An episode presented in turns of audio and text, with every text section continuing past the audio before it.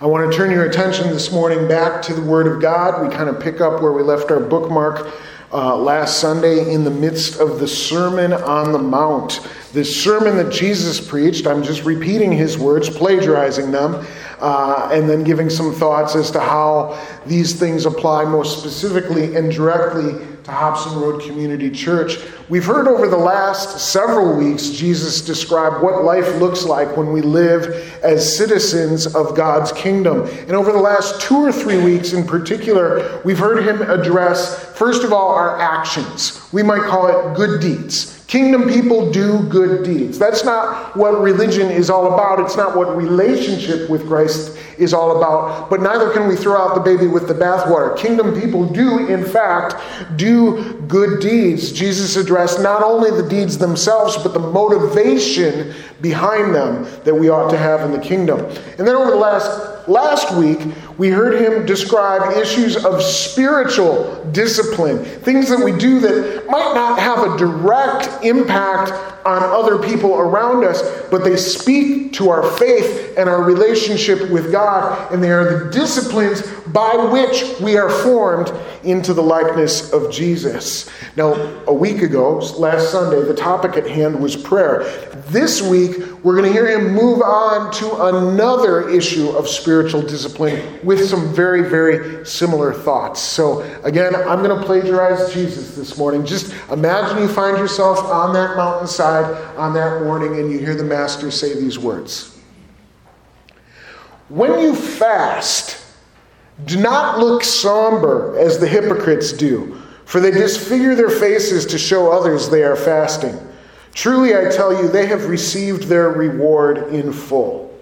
But when you fast, put oil on your head and wash your face, so that it will not be obvious to others that you are fasting, but only to your Father who is unseen. And your Father who sees what is done in secret will reward you.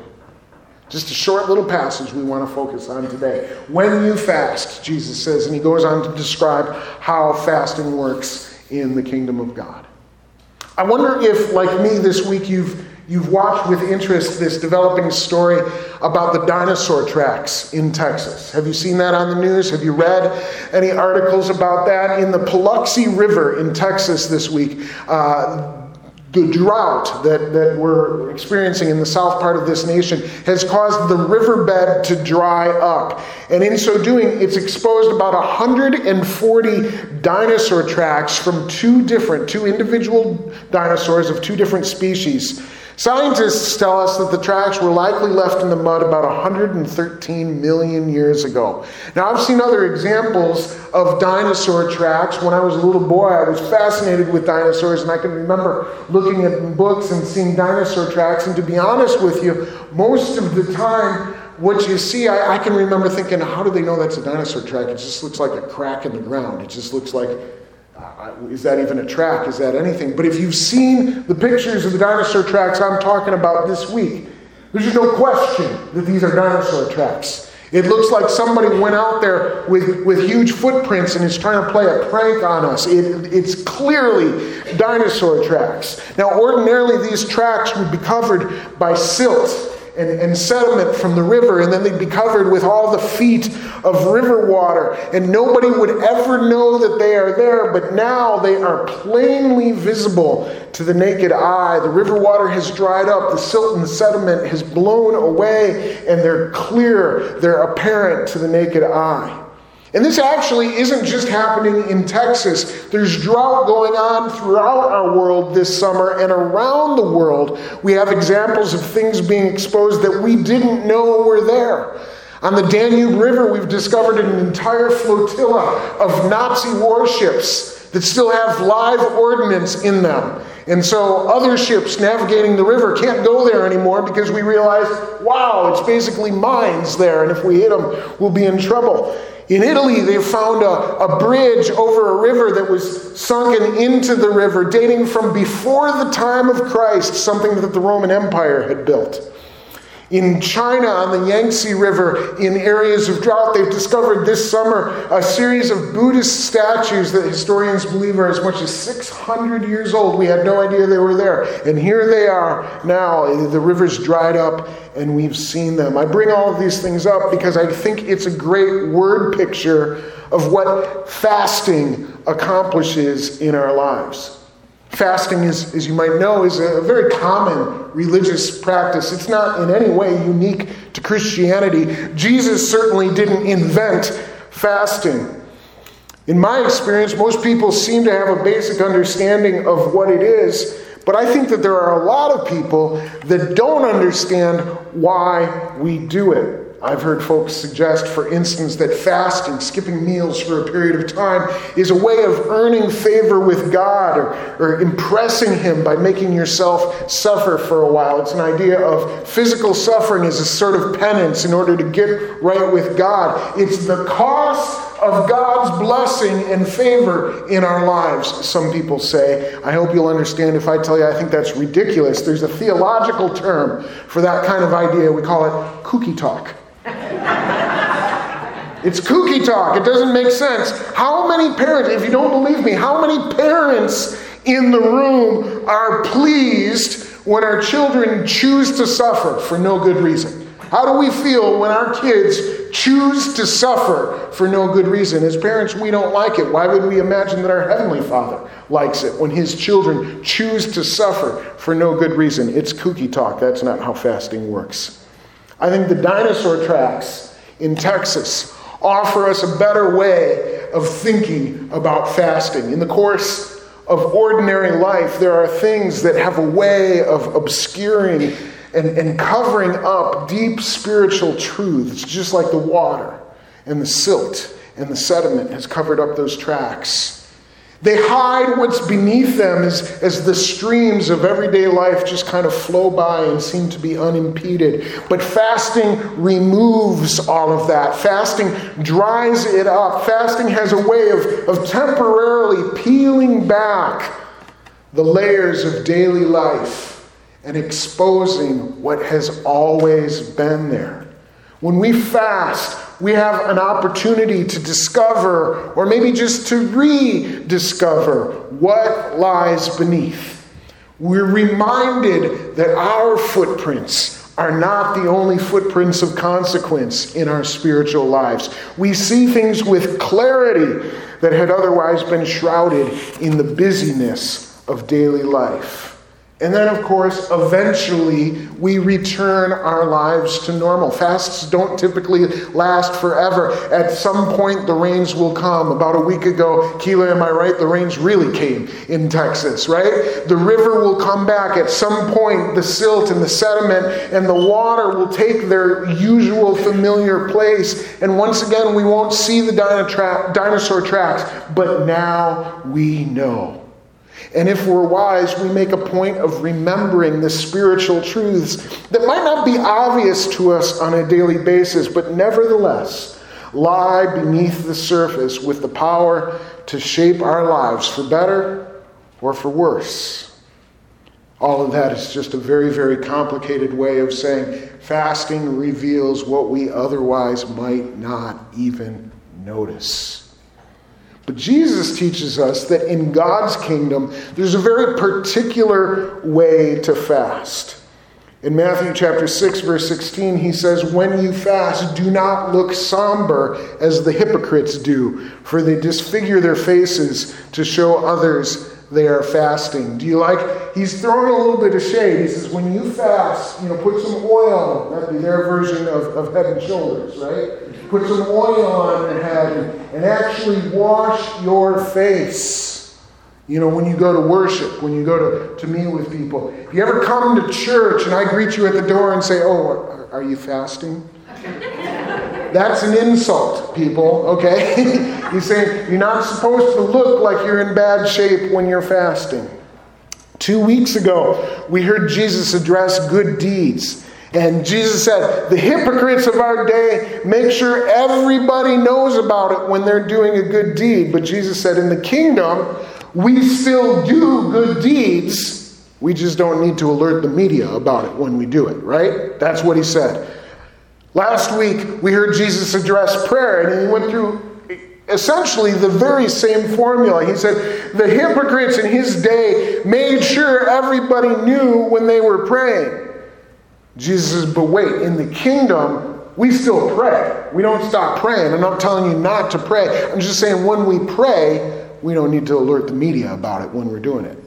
And so this week we hear him talk about fasting, and he follows exactly the same formula. Not surprising. He says, The hypocrites in our world, they fast. They fast. They make sure everybody knows that they're fasting when they do it. Now, we're going to fast in the kingdom, Jesus says. We're not going to get rid of the idea of fasting. Like we didn't get rid of the idea of doing good deeds. We didn't get rid of the idea of praying. We're not going to get rid of the idea of fasting. We're going to do it. We're just not going to alert the media about it when we do it.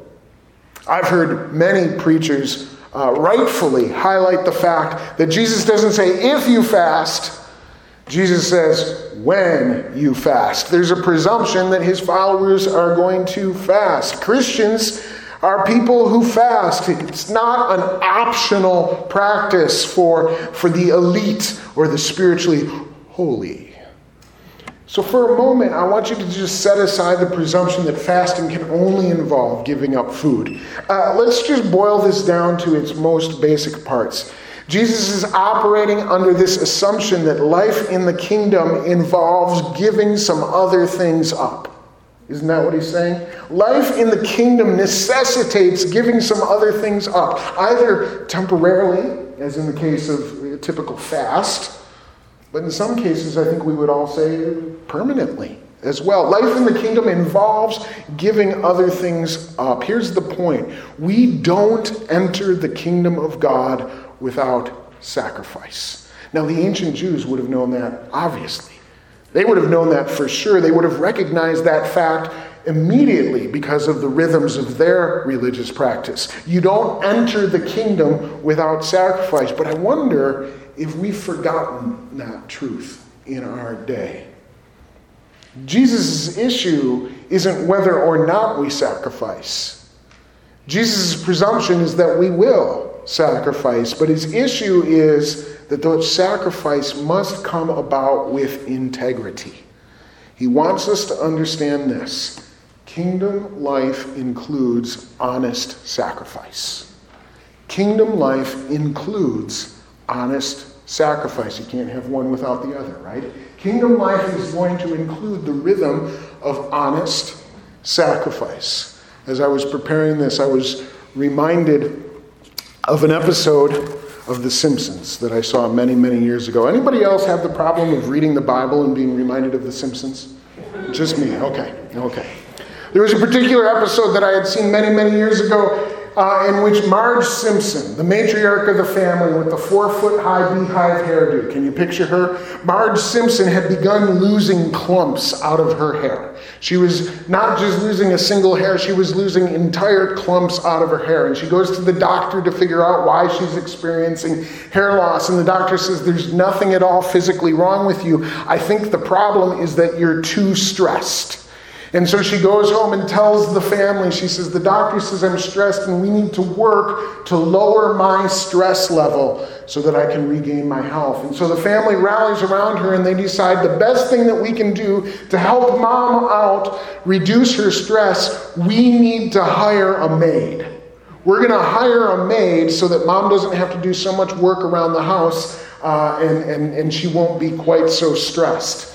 The problem is that the Simpson family is your classic middle class family. They don't have it in their budget to hire a maid. So now they have to figure out how are we going to come up with enough money to hire a maid so that mom's not so stressed. And so they decided they're going to come up with creative ways of just tightening the budget a little bit and trying to come up with enough extra money so that they can finally hire a maid so that mom won't be quite so stressed. So Lisa, the little girl, she says, Well, I'm just going to stop buying the doll clothes and doll toys that I always buy.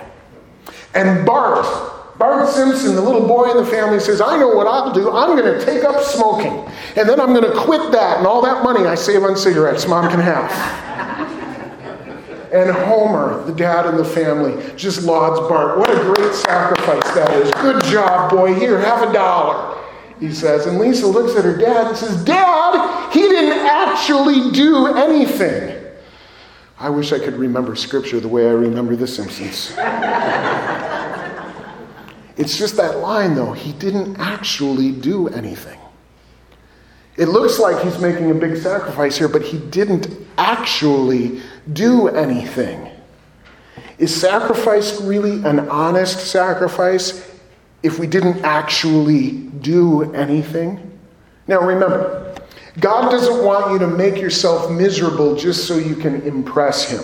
But by the same token, we have to understand, we have to remember that entrance into the kingdom comes by way of sacrifice. Now, of course, of course, of course, I, I hope you've already thought of this. Jesus has paid the ultimate sacrifice. The cross of Christ is the all sufficient sacrifice for, for entrance into the kingdom. It's just that I wonder how easy it is or how difficult it is for us to come up with the things that, that we have really very honestly sacrificed. Figuratively speaking, the things that we have put to death in order to live as citizens of the kingdom. We live in a culture that does not do sacrifice very well, right? We, we, aren't, we aren't like that. You know what we are? We're consumers. We, we've come to expect that we should leave a situation with more than what we put into it, not the other way around. That's the American way, right? And in my observation, the American church on the whole isn't very different than the world around us in that regard. Most churchgoers are, are very quick to describe what they, quote, got out of the sermon or, or what they got out of the worship time. But in many cases, the very same folks are unwilling to give up the comforts of their lifestyle or, or even just their recreational sports time in order to grow deeper in their relationship with Christ. We aren't very good at sacrifice. It reminds me of the story the Bible tells about King David, who relatively late in his life made a decision to purchase some property. He had found some farmland that he thought would be good, a good place to erect an altar and make a place of prayer. Actually, spoiler alert, a generation later, this very piece of property would become the site for Solomon's temple. But it was David who purchased the farmland that would one day become that temple. He found it and he, he decided he wanted to purchase the land. And so he, he notified the landowner, the farmer who worked there, and he said, I want to buy your land and I want to build an altar and I want to sacrifice to God on it. And the farmer who, uh, you know, gets this news, and, and David, as I said, this is late in his reign. I mean, this is, this is King David. You know what I'm saying? This isn't shepherd boy David, this is King David. And the farmer says to the king, he says, My lord, my king, if you want my farm, you can have my farm. Like it would be my honor, it would be my privilege to give this to you. And don't pretend like you need to buy stuff to build an altar. I've got everything you need right here. It's all yours. You build this altar, you make sacrifices to your God. You can have it. You can, I would be honored to give it to you, he says. And David turns to him and he says, You can read this in 2 Samuel chapter 24, verse 24.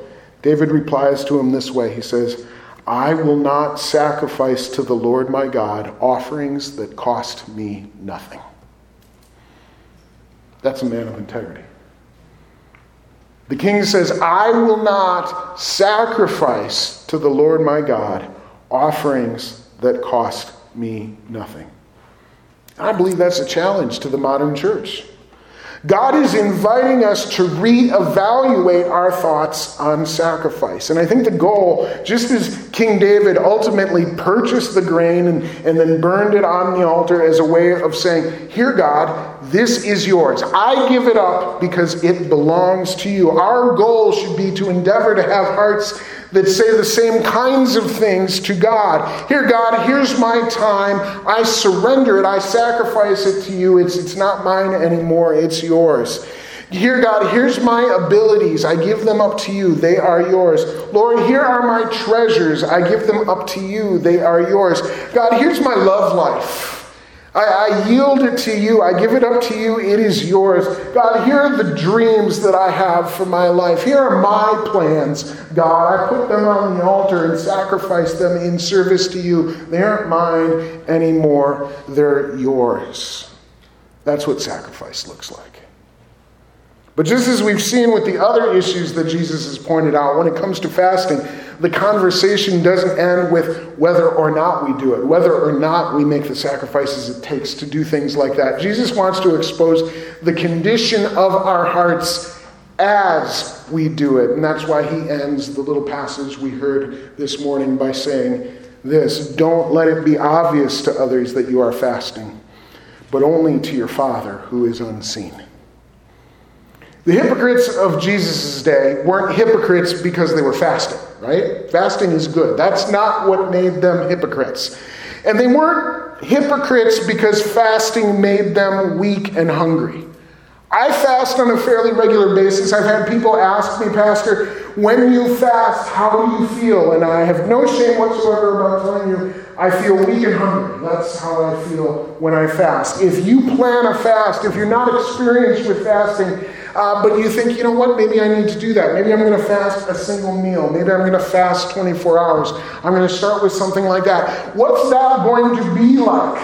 Please don't think me less than spiritual if I tell you the truth. You're going to be hungry and you're going to be weak. It's not likely to be fun. If your expectation is that you skip breakfast and suddenly a shaft of light falls down upon you from heaven and you experience total clarity in everything uh, by 10:30 a.m., you're setting yourself up for disappointment. One of my, um, I think I've told you this story before. Several years ago, I was on staff at another church, and uh, I had taken a day off to do some prayer and fasting. Prayer and fasting. And I decided I'm just going to take the whole day and seek God. And I, I went out, I went into downtown Naperville and, and decided to walk the river walk and just spend some time alone and praying. And uh, at, at 10.15 a.m., the devil, who that particular morning was in Burger King, began to waft down the river the smells of the fish sandwich. And at 10:30 in the morning, I was in line for a sandwich. now, here's the kicker. In those days, it was my habit not to eat breakfast anyhow. So I usually wasn't eating until noon. But on the day I planned to fast by 10:30, I was like, I'm sorry, Jesus, I gotta go get me a fish sandwich. You know, like there, there's weakness, and it's okay. It's okay to stumble. I don't want to set you up and say, ah, you know, whatever. It, it matters, but it's okay. There's grace, right? There's grace in the croissant. So it, it, when you fast, fast away from Burger King. Away, do we get it? Away from Burger King. because you're going to be hungry. Pastor, how am I going to feel when I fast? You're going to be hungry. Anybody have a sandwich right now? I don't even know where I was here. Oh, ho, ho, ho, ho. That's good. Yeah, yeah, yeah, yeah. I guess we were talking about the hypocrites.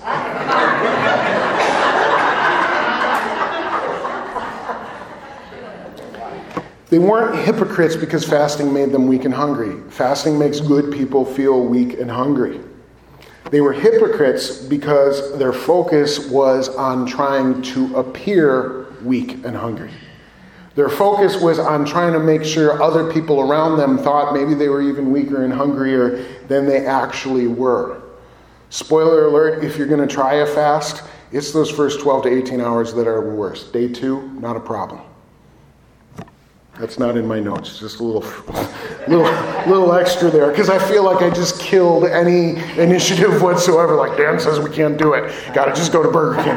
There you go. No, no, no, no, no. It's good. It's good. It's good. It's good. Oh my goodness, this is going off the rails here, isn't it? If you're undertaking a spiritual discipline to impress somebody else, right? Maybe your spouse, maybe your parents, classmates, your coworkers, maybe your pastor. If you're undertaking a spiritual discipline to impress somebody else, you're not going to reap the benefits of that discipline. Um, Sue and I were talking about this last night. I, I really don't think people that are, you know, let's say age 40 and younger really fully understand this. So, those of us who are above the age of 40 in the room, you know, help me out here if you can. I, I grew up in an era when teenagers, for the most part, did not drink coffee. Like, coffee is so ubiquitous now. Tyler is in junior high and he goes out for coffee with his buddies. And I'm like, Tyler, can I tell like like you're actually on tea these days. Like Tyler's all about green tea and stuff like that. But he and his buddies are like, oh, where are we going? We're going to Starbucks. And I'm like, that was not a thing when I was in junior high. That was not a thing when I was in high school. I grew up in an era where teenagers did not drink coffee. There were not coffee houses on every corner. And nobody, nobody in this part of the country, anyhow, knew what a venti, cappe, mochaccino, frappe, latte, half calf almond soy, dusted with nutmeg, whatever was. Right? Like nobody knew what that was. I, I'm, I'm looking here at Jonathan and Hannah, who came from the Pacific Northwest. You guys probably knew what it was in preschool, right? Right? Like you're like, man, that's just like, you know, it was in our bottles. They gave it to us when we were infants, right? But in my day, and, and certainly here in the Midwest, like we didn't, it, it, just, it just wasn't a thing. And even in college, when I was in college, very few of my friends drank coffee on a regular basis. I lived in the dorms. We would eat breakfast, you know, in, in the cafeteria. There was not a coffee bar there. There might have been one pot of coffee at the end, and nobody drank. It just wasn't a thing. But after college, when I got like one of my very first quote real jobs, you know, where I actually had to show up to work in the morning, I noticed that a lot of my coworkers would show up with a travel mug with coffee in it. That's the first time I can remember seeing colleagues of mine drinking coffee, more, more so than not, right? That's the first time the majority of my cohort drank coffee. And I thought, well, if that's what you do when you go to work, then I'm going to drink coffee. And so I got some coffee and I started making coffee in the morning before I would go to work and I would put it in a little travel mug and just like my coworkers, I would show up to work and I got my coffee. And I'm going to drink, drink my coffee. And I did that for a few months and then you know what I discovered? Coffee tastes really bad. it's really bad. Like Nobody should drink that stuff. It's, it's, it's, it's bad. And I don't, I don't like coffee. It doesn't taste, you know, good. You know what I like to drink in the morning? Juice. And so I started putting juice in my mug, God bless it, and I would go to work with juice in my mug and I'd drink my juice because I don't like coffee. Eventually, I went back to just drinking juice in the morning, and that three to four months was the only period of my life where I drank coffee to this day. I think it's bad. I don't know why you all drink it. It's just, it's just bad. It's bad. Here's the thing I know that a lot of you, you know, like your opinion of me has just sunk quite a bit because you feel strongly about the Lord's beverage.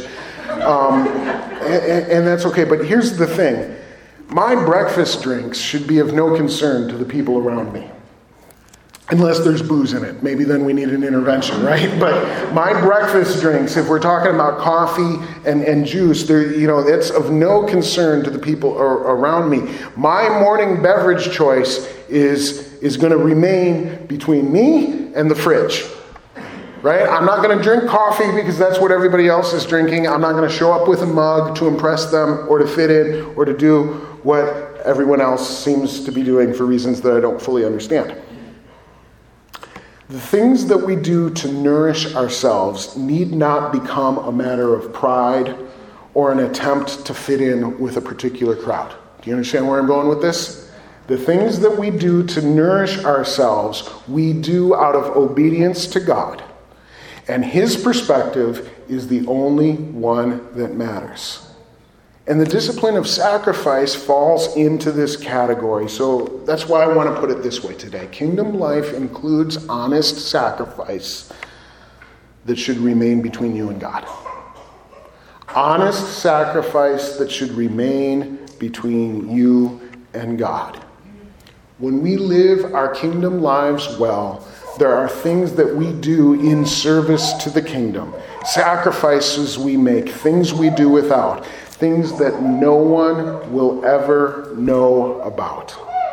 And if we take Christ's words on fasting very, very literally, as I, I, think we should, this means that there will be times, like when we fast, that the temporary discomfort of our private spiritual pursuits will have to remain private.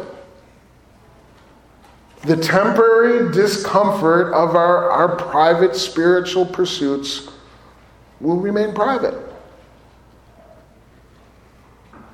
But if we allow that principle to influence and inform other parts of our lives, it means that other kinds of sacrifices are also going to go unseen.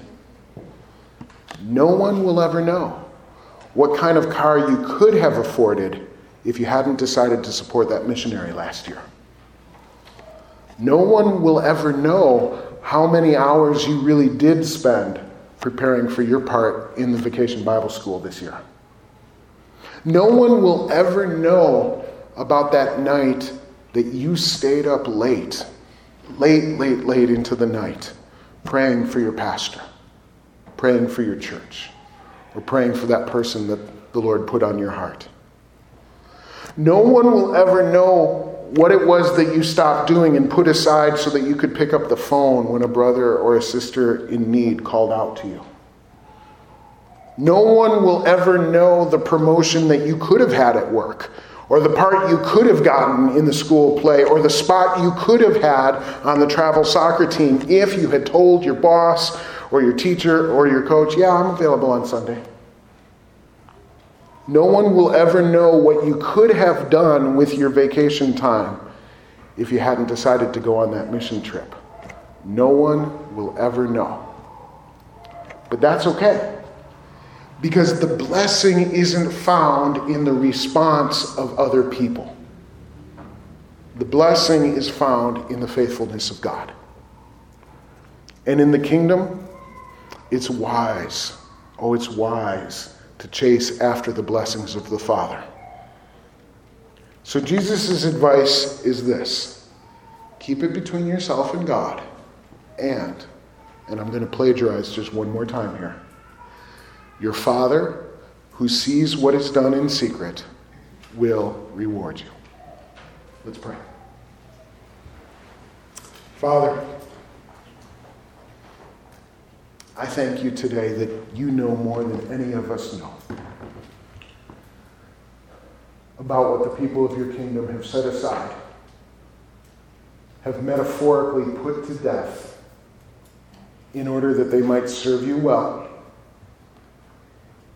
in order that they might be fashioned into the likeness of Jesus, and in order that the other people in the kingdom would be strengthened and built up and edified. God, even the little glimpses that I get as a pastor, sometimes I referred to that a couple of weeks ago. Sometimes I do get just a little peek behind the curtain. But God, I, I don't know who is praying for me at 2 a.m. I don't know what it costs someone to give in this church. I don't know all of the details that went into the various decisions that were made. I don't know. And we certainly don't know that about each other. But we are reminded today that we serve a Father who sees what is done in secret. Every little thing, God, you know. The unrighteous hear that and they shudder. Well, God knows. God who's watching. How scary that was. But Lord, we, your people, the people of your kingdom, as the word of God says, the sheep of your pasture. Boy, we, we make no claim to being perfect. But Lord, we rejoice in the knowledge that the Father who is unseen sees what is done in secret. God, you know. You know. You know. And we thank you today in, in the full, full knowledge and complete understanding that it was the sacrifice of Jesus, not my sacrifice, not the, the little stuff that I put aside. It was the sacrifice of Jesus that made available to each one of us citizenship in the kingdom of heaven. It was the sacrifice of Jesus. We're not going to try and put ourselves in his spot. We're not going to try and do that. It was Jesus' sacrifice. But God, we recognize that the way of the kingdom is, is, is a way of sacrifice. And so now, living into that kingdom, it falls on us in various ways, in various times, to do without, to go without, to decide that less is better than more. To say, God, I don't have control of this. This is yours. And I place it on your altar.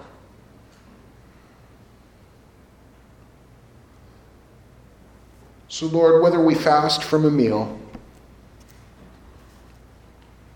or whether we give up something else of value or importance to us in our lives, whether we do so temporarily in order to see what we might discover as the river waters recede and the silt moves away and we discover what was there beneath the surface, and then eventually go back just knowing what was there, whether it's just a temporary thing or whether, Lord, there are things that you are calling us specifically to get out of now and forevermore. Lord, my prayer for my brothers and sisters today is that we wouldn't be afraid to just lay it down. We wouldn't be afraid to say, we're going to say no. We wouldn't be afraid to do without.